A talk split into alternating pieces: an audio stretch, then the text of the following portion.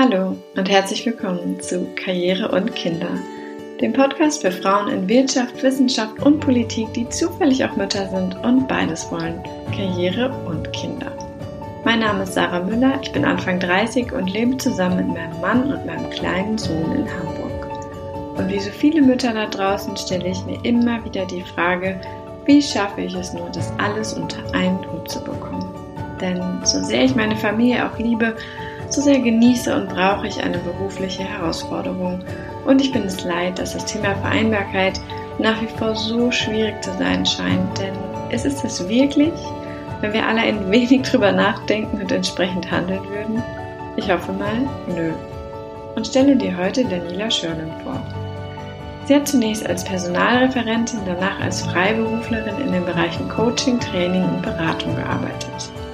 Mittlerweile ist sie Großmutter und steht kurz vor der ersten Rentenzahlung, aber das bedeutet nicht, dass sie am Ende ihrer beruflichen Laufbahn ist.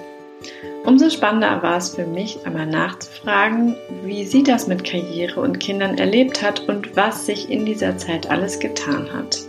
Und das weiß sie sehr gut, denn sie begleitet als Auditorin für Beruf und Familie Unternehmen dabei, Zielvereinbarungen in Sachen Vereinbarkeit zu finden und die oberste Führungsriege unterschreibt für mindestens drei Jahre, sodass wirklich etwas passieren kann. Sie erzählt auch, warum es ihr so wichtig ist, stets lernen zu können und dass sie zum Teil aber auch Dinge entlernen und neu betrachten möchte. Außerdem erfährst du, warum es unbedingt mobiles Arbeiten und nicht Homeoffice heißen sollte und warum Frauen mit dem Ziel Führungsposition nicht zig Fortbildung brauchen, sondern jemanden, der ihnen beim Thema Sichtbarkeit hilft. Und jetzt wünsche ich dir ganz viel Spaß beim Zuhören. Hallo Daniela, schön, dass du da bist. Hallo Sarah, schön, dass ich mich mit dir unterhalten kann. Sehr gut. Ja, du hast mir erzählt, deine Kinder sind ja aus dem Haus, aber du hast jetzt eine neue Rolle und du betreust gerade nämlich die Kinder einer Freundin. Wie kam es denn dazu? Das ist so eine Art Ehrenamt, würde ich mal sagen, in engen Zeiten. Ähm, Mütter, die voll berufstätig sind und Kinder zum Homeschooling zu Hause haben, das ist, glaube ich, eine Wahnsinnsherausforderung. Und wenn sie dann auch noch alleinerziehend sind, das alleine wuppen müssen, das ist schon viel. Und ich versuche einfach der nächsten Generation etwas unter die Arme zu greifen, damit sie ihren Vollzeitjob gut machen können. Und in dem Fall ist es so, dass die Kinder halt beim Homeschooling dann noch eine andere Ansprechpartnerin haben. Total gut. Also ich glaube, das wünschen sich sehr, sehr viele. Also eigentlich bist du ja auch so eine Art Notfallmama und da gibt es ja sogar so Initiativen in manchen Städten. Was weißt du über die Notfallmamas? Also dieses Programm in Hamburg habe ich noch nicht so genau angeguckt, aber ich weiß, dass das in den Unternehmen immer ein ganz großes Thema ist, dass man so eine Art Notfallbetreuung bereithält, was natürlich schwierig ist, weil Kinder ja nicht jederzeit mit jeder Person als Betreuperson ähm, gut zu klarkommen. Auf der anderen Seite ist es extrem wichtig für feste Termine, für manchmal auch Fernreisen oder ähnliches, wenn Kinder krank sind oder die Betreuung krank sind oder wie jetzt die Kitas geschlossen sind, dass man da nochmal eine, eine Unterstützung hat für solche Engpässe und ähm, um das aufzufangen und dem entgegenzuwirken, dass es heißt, Mütter fehlen immer, weil die Kinder krank sind. Und da ja. einfach noch jemand hinten dran, ja. Ja, da gehen wir gleich auf jeden Fall nochmal tiefer rein in dieses Thema. Aber hol uns doch noch mal kurz ab, äh, was du beruflich so gemacht hast, also deine berufliche Reise im Rückblick mit, ich sag mal, den wichtigsten Stationen. Ähm, angefangen habe ich als Personalreferentin beim großen IT-Konzern im Personalbereich. Ähm, wir waren jung, hatten viel Geld und haben damals schon coole Sachen gemacht. So ja, ich habe damals schon Anfang der 80er Jahre zu Hause Zeugnisse geschrieben und dann hieß es ganz klar eine bestimmte Anzahl und wie ich das mache, war wurscht. Also da komme ich manchmal jetzt in Unternehmen und frage mich, wo die die letzten 30, 40 Jahre gewesen sind. Äh, und anschließend habe ich in einem Verlag die Aus- und Weiterbildung aufgebaut, die damals noch eher so aussah, schöne Tage in einem schönen Hotel mit wenig Inhalt. Das, glaube ich, habe ich maßgeblich verändert. und dann gab es natürlich den Knick, als ich dann schwanger war und mein oberster Geschäftsführer meinte, sie heiraten noch nicht einen Mann, wo sie arbeiten müssen. Ähm, dann war ich abrupt Mutti, ein Begriff, der mir nicht so gefällt. Ähm, und habe mich aber nach relativ kurzer Zeit selbstständig gemacht und habe erst für eine parteinahe Stiftung gearbeitet im Themen Rhetorik, Diskussionstraining, also so Dinge, die ich auch später dachte, wieder im Beruf unterbringen zu können. Und habe das eine ganze Weile gemacht, bevor ich mich dann als Freiberuflerin auch im Unternehmen äh, wieder eingebracht hat in den Themenfeldern Personalentwicklung im weitesten Sinne. Ähm, dazu gehört natürlich auch Coaching und Training. Also alles, was Führungskräfte dabei unterstützt, ihr eigenes Führungsprofil zu entwickeln. Das mache ich nun, denke ich, mittlerweile auch schon ja, fast 30 Jahre. Und das ist immer noch ein Standbein von mir, äh, wobei ich zunehmend auch Frauen im Fokus habe und mich freue, wenn in den Gruppen dann auch mehr Frauen sind. Würdest du sagen, dass du Karriere gemacht hast? Beziehungsweise was ist das für dich? Also ich denke, so die Jahre, die ich in Organisationen beschäftigt war, würde ich sagen, ja, das war eine recht zügige, weil beides namhafte Unternehmen waren und auch heute, wenn man auf, mein, auf meinen Lebenslauf guckt, manche sagen, aha, Hinzu kommt, dass es hilfreich war, dass ich Führungskraft war und wusste, was es bedeutete, bevor ich andere Führungskräfte unterstützte. Naja, was ist bei Freiberuflern Karriere? Ja, ich habe auch da das geschafft bis zu einem Vorstand, den ich begleiten durfte, wenn das Karriere ist. Aber Karriere ist für mich vor allen Dingen das zu machen, was einen fordert, was mich immer wieder auch zum neuen Lernen anreizt ähm, und das, was ich tue, mit Freude und Begeisterung zu tun. Das wäre für mich, wenn ich jetzt so zurückgucke, würde ich sagen, ja, das ist eine Form von Karriere. Denn bisher macht mir immer noch Spaß und Freude das, was ich tue. Und für mich ist auch immer noch ganz wichtig, dass da immer noch ganzes Quantum an neuem Lernen daran, darin ist, ähm, weil ich das für sehr wichtig für mich halte. Also von daher vielleicht ja, ja, ich bin zufrieden. Also erstmal die Definition gefällt mir total gut. Und würdest du denn dann sagen, wenn man feststellt, man hat irgendwie nicht mehr so Lust zu lernen, dass man sich dann vielleicht in eine andere Richtung entwickeln sollte? Ja, also ich meine, das kommt ein bisschen auf die Rahmenbedingungen an, ne? weil ich glaube, also für mich wäre schrecklich, so in einem Bore-out zu landen oder irgendwo, wo ich das Gefühl habe, ich bleib stehen. Also ich bin immer wieder auf der Suche nach Dingen, die ich neu dazu packen kann. Und wenn ich da feststecke, ja, denke ich, sollte man es vielleicht jetzt nicht mehr in meinem Alter, aber auch da einfach ändern. Love it, leave it or change it. Also das ist nach wie vor meine Devise und ähm, deshalb denke ich, dass man das wirklich dann auch angehen sollte und mal rauskriegen sollte, was es denn ist, was für einen wichtig ist und was einem vielleicht aktuell fehlt. Und ein Thema, was dir wichtig ist, ist auch mir sehr wichtig, nämlich Vereinbarkeit von Beruf und Familie. Und du bist seit 2007 Auditorin von Beruf und Familie. Mhm. Und erzähl doch mal, was das eigentlich genau ist und was du da machst. Ähm, das ist ein, ja, wenn du so willst, ist es ein Produkt, äh, was aus dem, eine Lizenz, die über die Hertie Stiftung in die Welt gekommen ist. Ja, lange Jahre hat es die Hertie Stiftung begleitet und die Hertie Stiftung war also auch die Lizenzgeberin über lange Zeit. Ähm, wir gehen als Auditoren, also wir müssen uns die Kunden selber suchen, das ist mal so meine Herausforderung.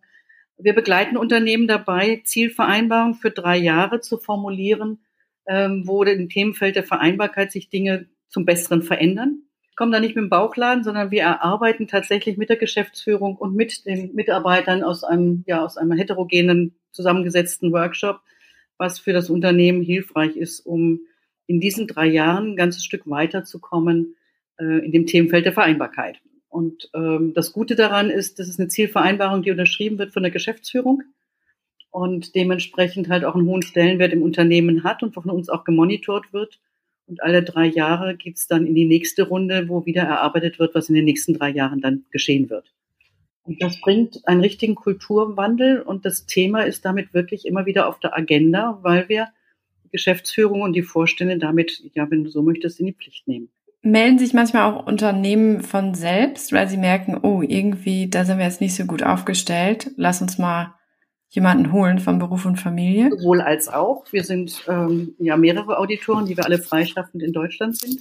Und ähm, da sind wir sehr unterschiedlich aufgestellt und äh, unterschiedlich aktiv im Markt, würde ich sagen. Aber ja, es gibt Unternehmen, die bei uns eine Ge Geschäftsstelle anrufen, im Büro anrufen. Oder aber auch auf Veranstaltungen bin ich schon angesprochen worden. Oder es ist bei mir auch einmal gewesen, dass ich bei einer Veranstaltung jemanden traf, der sagt, oh, Sie kommen gerade richtig. Also es ist beides. Und ich denke, das Thema ist auch jetzt gerade während der äh, Corona-Zeit eins, was ganz intensiv wieder in den Fokus kommt. Denn alle unsere Unternehmen, die auditiert sind, waren, was das Thema mobiles Arbeiten oder Homeoffice, äh, doch sehr viel schneller ähm, in die Gänge gekommen als andere, die vorher mal gesagt haben, das geht doch überhaupt nicht. Also es hat echt einen Vorteil und ist ein Teil der Arbeit Arbeitgeberattraktivität, wenn ich das so benennen möchte. Also bei mir rennst du da ja offene Türen ein. ich hoffe, dass sich da noch ganz viele Unternehmen melden. Und du hast gerade die Worte mobiles Arbeiten oder Homeoffice genannt. Und da bin ich nochmal so drüber gestolpert, weil du gesagt hast, eigentlich sollte es besser mobiles Arbeiten und nicht Homeoffice heißen. Warum?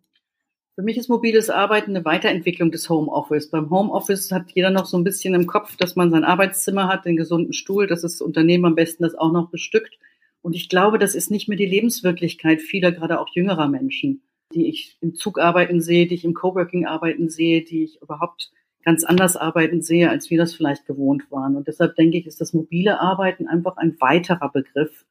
Ähm, und ja, ich denke, es ist den Lebenswirklichkeiten um einiges näher. Mein Spruch ist immer nur, weil ich nicht im Zug arbeiten kann, muss es nicht heißen, dass die jüngeren Menschen das nicht auch können. Und ich glaube, es schafft noch mehr Flexibilität, ähm, eben das Laptop da zu nutzen, wo es gerade passt. Deshalb würde ja. ich mobile Arbeiten als eine weitere, weiter gefasste Form des Homeoffice betrachten. Mhm. Und inwiefern konntest du Unternehmen, jetzt mal abgesehen von, von der Komponente, schon in Sachen Vereinbarkeit auf die Sprünge helfen? Was waren so deine größten Erfolge, würdest du sagen? Im ersten Schritt sind die Unternehmen ja dann zumindest schon mal den Vertrag eingegangen, dass sie in dem Themenfeld was arbeiten möchten und was tun und was verändern möchten. Ich glaube, der größte Erfolg ist generell zu sehen, und ich habe einige Kunden, die sind einfach schon zwölf Jahre mit mir äh, unterwegs, ähm, wie so die Kultur sich verändert, wie vieles so selbstverständlich geworden ist, was ursprünglich mal eher schwierig war oder wo wir erstmal in die Pilotierung gegangen sind oder es getestet haben. Ähm, das sind verschiedene, also das mobile Arbeiten ist bestimmt ein Thema, wo wir erstmal angefangen haben, Kriterien zu entwickeln. Dann denke ich mal, überhaupt alle Arbeitszeitmodelle nochmal anzuschauen und zu schauen, wo ist da noch mehr Flexibilität drinne oder Kunden, die jetzt auch gucken, selbst auch in Krankenhäusern nochmal gucken, ob sie Arbeitszeitmodelle oder auch Arbeitsabläufe anders denken und anders angehen, um eben diese Flexibilität für Eltern zu schaffen. Das sind kleine Schritte manchmal, aber welche, die wirklich auch sich dann zunehmend verankert im Führungsverständnis und wenn dann ein Unternehmen dieses Thema als Anforderungsprofil oder Anforderung ins Führungsprofil aufnimmt, dann sind das so Momente, wo ich mich extrem freue. Das andere Thema, was jetzt immer wieder mehr ist und wo ich auch merke, dass sich ganz langsam was bewegt, ist tatsächlich das Thema Frauen in Führung. Damit parallel gedacht eben auch in Richtung von Führung in, ich mag nicht Teilzeit sein, aber in persönlicher Arbeitszeit, also in reduzierter Vollzeit oder ähnliches. Also dass das zunehmend selbstverständlicher wird und damit die Vereinbarkeit einfach leichter auch in den Führungsriegen äh, umzusetzen ist. Total spannend. Also das heißt aber auch, es muss schon von oben kommen, oder? Weil, also das ist oft so meine Erfahrung gewesen, wenn von oben nicht diese Sachen gelebt worden sind, dann hat das alles nicht so viel Mehrwert. War es denn vielleicht auch mal so, dass dann, weiß ich nicht, die oberste Führungsriege gesagt hat, so, wir machen das jetzt und die da drunter war so semi-begeistert? Was ist dann so passiert? Ähm, Habe ich jetzt, also natürlich muss die oberste Riege sagen, so, wir machen das, denn wir kosten ja auch ein bisschen Geld. Das heißt, wir müssen einen Vertrag unterschreiben, dass im Haus was passiert. Und du hast recht, es muss aber nicht nur von der obersten Spitze getragen werden, sondern ich merke, so Bottleneck ist wirklich die ganze Führungsmannschaft. Meistens Mannschaft. ähm, ja. Die ganze Führungsriege. Denn wir können noch so viele Maßnahmen wie, weiß ich nicht, Yoga in der Mittagspause oder ähnliches vereinbaren. Wenn dann just in der Mittagspause Meetings angesetzt werden oder womöglich der Kollege oder die Führungskraft sagt, was, hast wohl nichts zu tun, dann ist es schwierig. Also deshalb ja. ist ganz wichtig, dass es von der Organisation getragen wird. Und deshalb ist es uns auch so wichtig, dass die, ähm, also die Geschäftsführung äh, die Zielvereinbarung unterschreibt, weil damit hat es auch eine Legitimation für unsere Projektleitung daran weiterzutragen. Ich habe eigentlich nicht so oft gehört, dass und, ähm, Beschäftigte sagten, nee, wollen wir nicht. Es ist natürlich schon immer ein Spagat für jede Führungskraft, allen gerecht zu werden, denn es kann natürlich nicht sein, dass die Mitarbeitenden, die gerade keine Familienverpflichtungen haben, dann die Last tragen. Also das ist immer wieder so ein Thema. Da sind die Führungskräfte sehr gefordert.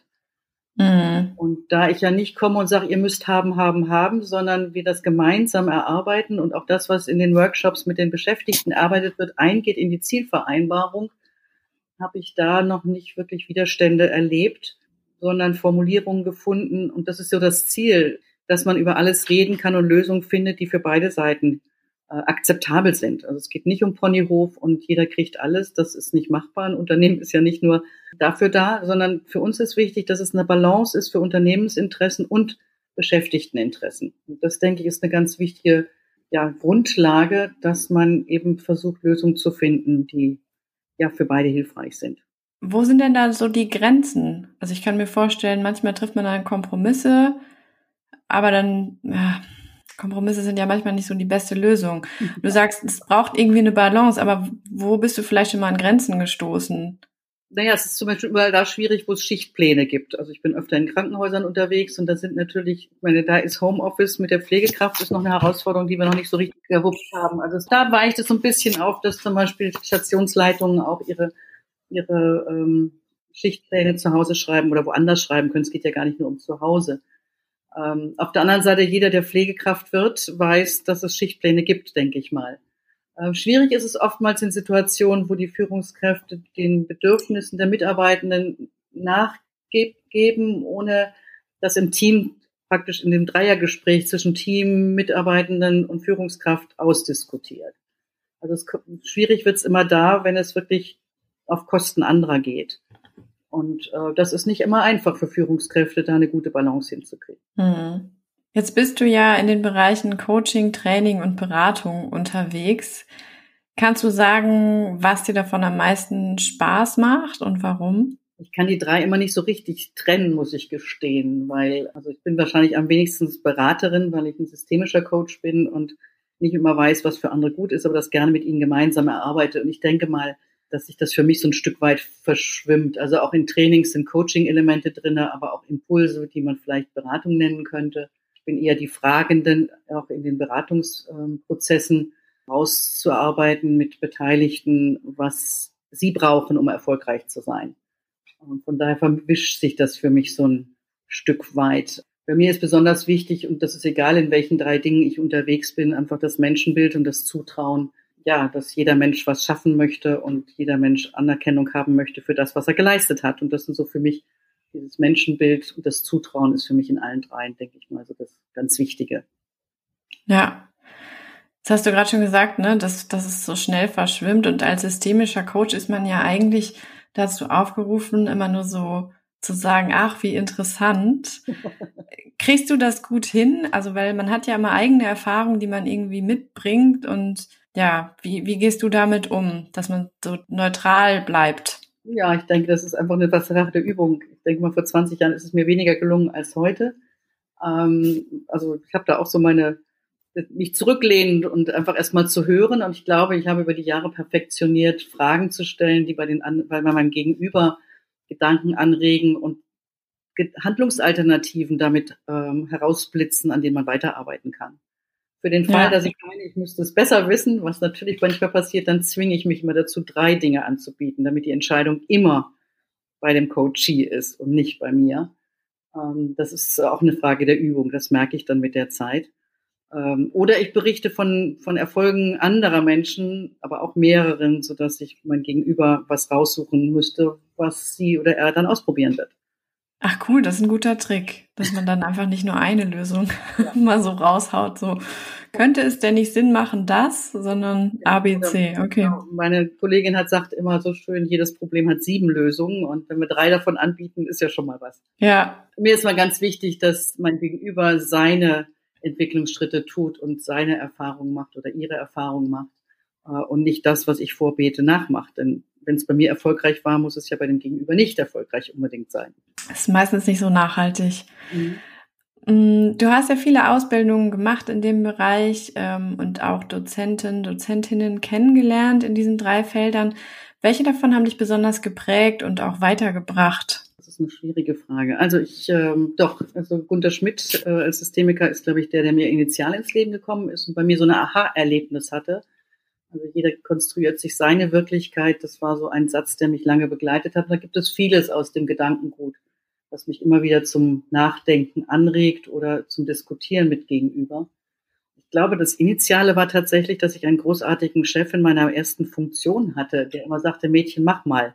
Das mit dem Mädchen würde ich heute nicht mehr so cool finden, aber ich habe immer meine Erfahrung machen dürfen, ausprobieren dürfen. Ich habe bei anderen zugehört, ähm, das zusammengewürfelt und mein eigenes draus gemacht, würde ich sagen. Wobei auch meine letzte Ausbildung, die just letzten März beendet war, kurz bevor das Lockdown kam. Ich habe nochmal eine Ausbildung zum Transformationscoach gemacht. Da waren auch nochmal viele Dinge drinne, die mir nochmal so einen Push gegeben haben und wo ich so sagte, ja, ich muss, glaube ich, auch ein ganzes Stück weit in der jetzigen Zeit entlernen und ähm, Dinge neu sehen und neu angehen. Also das waren so Sachen, die mich geprägt haben. Sonst denke ich, alles, was ich in dem Bereich systemisches Coaching gemacht habe, hat immer wieder mh, hm, ja, Gedankenstoff geliefert, woran ich weitergearbeitet habe, ausprobiert habe und dann meins draus gemacht habe, würde ich jetzt mal so im Groben sagen. Ja, mit dem Gunther Schmidt werde ich mich jetzt in der Tat auch noch mal näher beschäftigen. ja, Bernd Schmidt ist auch hochinteressant, aber das sind so die Urväter, würde ich fast sagen, aus der damaligen Zeit, die mit dem systemischen Coaching eigentlich im medizinischen Bereich ähm, oder im, im sozialpädagogischen Bereich angefangen haben. Ich halte sie nach wie vor für mich ist das eine gute Guideline. Und du hast schon gesagt, du kümmerst dich auch um äh, Frauen in Führung oder was heißt, du kümmerst dich, aber du begleitest die, zum Beispiel eben auch als Coach.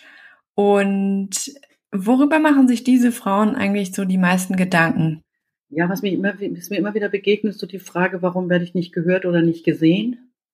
Ähm, was, ich bin doch so fleißig und ich tue doch so viel und trotzdem habe ich den Eindruck, ich komme nicht dahin, wo ich hinkommen möchte. Oder was brauche ich, um, also das ist so das, was ich merke, was brauche ich, um den nächsten Schritt machen zu können?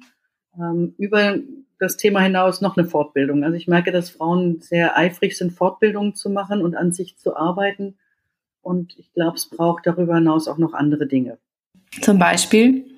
Bin zunehmend ein großer Fan von Sponsoring, ob das nun Frauen oder Männern sind. Ich glaube, wir brauchen innerhalb Organisationen, das brauchen Männer auch, aber die haben es vielleicht leichter, welche zu finden oder als gleich zu gleich gesellt sich gerne. Äh, wir brauchen immer wieder Plattformen, in denen wir sichtbar sind. Wir müssen uns ab und zu, auch wenn wir nur 80 Prozent davon wissen, einen Stups geben und sagen, ich stelle mich jetzt dahin und halte einen Vortrag oder ich gehe forsch an die Themen ran, äh, auch wenn ich nicht 150 Prozent Inhalt verstehe. Mhm. Ich glaube, wir müssen uns öfter auch einen Stups geben, ins kalte Wasser zu springen und sicher zu sein, dass wir schwimmen können, auch wenn wir das im Moment selber noch nicht so sehen. Ähm, das sind, glaube ich, so Themen, ähm, womit wir uns immer beschäftigen. Also die meisten Frauen, die man fragt, was brauchst du für der nächsten Stufe, sagen, ich muss das noch lernen oder diese Förderung noch haben oder ähnliches. Und das mhm. Wort Frauenförderung kann ich momentan eigentlich nicht mehr so richtig hören, weil ich glaube, die Frauen müssen nicht gefördert werden, sondern sie müssen eine Sichtbarkeit erlangen können. Mein Traum ist immer, dass jeder Vorstand oder jeder Abteilungsleiter stolz ist, die tollsten Frauen in seinem Team zu haben, egal auf welcher Ebene. Und in hoher Anzahl. Das wäre so mein Traum. Aber das, glaube ich, darf es noch, bedarf es noch etwas an Zeit. Aber träumen und wünschen darf man sich alles. ja, und ändert sich ja auch ein Stück weit. Aber ähm, und auch ich denke auch für, für Frauen, was ja meistens noch bei den Eltern oft die Frauen sind, wenn die kürzer treten, also wir werden ja nicht dümmer. Äh, also auch diese Potenziale zu nutzen, denn ich glaube, wir brauchen die Potenziale in Unternehmen und wir verschenken da so viel. Das ist so mein Thema, eigentlich eher in Richtung Mixed Leadership, um Potenzialen, die im Hause sind, wirklich gut zum Glänzen zu bringen, sozusagen. Und ja. das ist das Ziel, egal ob Mann oder Frau. Und ich denke, dass dann mehr Frauen dann auch eine Sichtbarkeit erreichen. Du hast erzählt, du gehst zum 1. März in Rente, aber ich schätze dich nicht so ein, dass du dich dann einfach zurücklehnen wirst, sondern was machst du dann? Ah, also sagen wir so, ich krieg Rente ab 1. März. ich kann mir das auch noch nicht so richtig vorstellen. Ja, meine Audits mache ich weiter und gucke auch, dass ich da noch ein bisschen das mehre, weil es mir wirklich Spaß macht naja, und ich würde halt gerne den Transformationscoach, den ich jetzt so schön gelernt hat, in die Umsetzung bringen, also mit dem, mit der Organisation, mit der ich das gemacht habe, ähm, da wirken zu können und das Wissen und die Art des Arbeitens noch äh, umsetzen zu können. Das ist so mal so das Naheliegendste. Ähm, ansonsten privat sage ich, ich werde Flying Grandma. Das heißt, wenn meine Kinder mich brauchen für bisher jetzt ein Enkelkind, aber vielleicht auch noch mehrere, ähm, das miteinander zu verbinden. Also ich schaue dem sehr lustvoll entgegen, eine gute Mischung zu finden aus den Arbeiten, die ich gerne mache und vielleicht ein bisschen mehr Raum auch für Privates, was dann meinen Kindern zugute käme oder Enkelkindern oder in die Richtung geht. Ich bin auch weiterhin da, dass wenn, wenn man mich braucht, um Sichtbarkeit zu erschaffen oder Strategien zu überlegen, wie man da hinkommt, wo man hinkommen möchte, bevorzugt zu Frauen zwischen 30 und 45. Das, glaube ich, würde ich zu meinem Hobby erklären. Das ist doch mal ein Hobby. Also besser als Golf, finde ich jetzt. Aber kann ich nicht beurteilen, weil ich noch nie Golf gespielt habe. Ist jetzt, ist jetzt auch so eine persönliche Klischee-Meinung. Vielleicht ist Golf total toll, aber. Ja, viele ja. sagen das, aber da müsste ich Kompetenzen erwerben. In anderen Themenfeldern habe ich schon ein paar Kompetenzen, die würde ich ganz gerne noch eine Weile ähm, ja, zur Verfügung stellen wollen. Sehr gut. Ich spring mal einmal zurück. Jetzt waren wir beim Thema Rente. Als du ähm, Mama geworden bist, Ende der 80er, das erste Mal, wie war das denn damals mit diesem Thema Betreuung und Vereinbarkeit? Ein bisschen hast du es ja schon durchklingen lassen, aber vielleicht kannst du noch mal ein bisschen erzählen, wie es damals war und dann auch, ja, welche Privilegien wir eigentlich heute so haben. naja, das erste war zumindest, dass das Privatleben im Unternehmen überhaupt nichts zu tun hatte. Also, wenn ich so sehe, haben wir unser Privatleben am Eingang an Haken gehängt und waren dann Berufspersonen. Also, dass man über Privatleben sprach, war schon relativ gering. Ähm, ich glaube, Kitas gab es erst, also Betreuung für Kinder unter drei, kann ich mich nicht erinnern, dass es die gab. Kindergarten war dann, also meine älteste Tochter ist erst mit vier in den Kindergarten gekommen, weil sie auch mit sieben in die Schule kam. Das heißt, ich hatte alle drei kleinen Kinderlein zwischen null und dreieinhalb ähm, die ersten Jahre einfach zu Hause. Ähm, das war, da kannst du nur arbeiten, wenn du jemanden hast, der zu dir, also so eine Tagesmutter oder ein Au-pair-Mädchen. Also die Option gab es natürlich schon immer. Naja, und der Kindergarten nachher war auch lustig, weil der machte um 12 Uhr zu und um zwei, zwischen zwei und vier wieder auf. Ich denke, da konntest du nicht mal irgendwie irgendeinem Geschäft an der Kasse sitzen, zeitlich gesehen. Also das war schon sehr viel enger. Ähm, also ich habe immer jemanden gehabt, dass wenn ich unterwegs war, zu Hause die Kinder betreut wurden und mein Mann hat natürlich dann auch kräftig mit die abendlichen Zeremonien begleitet und dergleichen mehr. Aber es war schon anders und ähm, ich glaube auch, dass man in Unternehmen dafür gar kein Ohr hatte. Also zu sagen, ich muss jetzt nach Hause, der, der Kindergarten schließt oder dann, dann kann ich nicht, weil ähm, das war einfach kein Thema. Das war, hatte man zu lösen oder eben, wie die meisten ja auch waren, zu Hause zu bleiben. Also das ist schon mhm. immer ein Riesenunterschied. Natürlich war immer gut, wenn man Großeltern in der Nähe hatte und auch das ist ja heute immer noch ganz hilfreich. Aber was anderes ähm, kann ich mich nicht erinnern.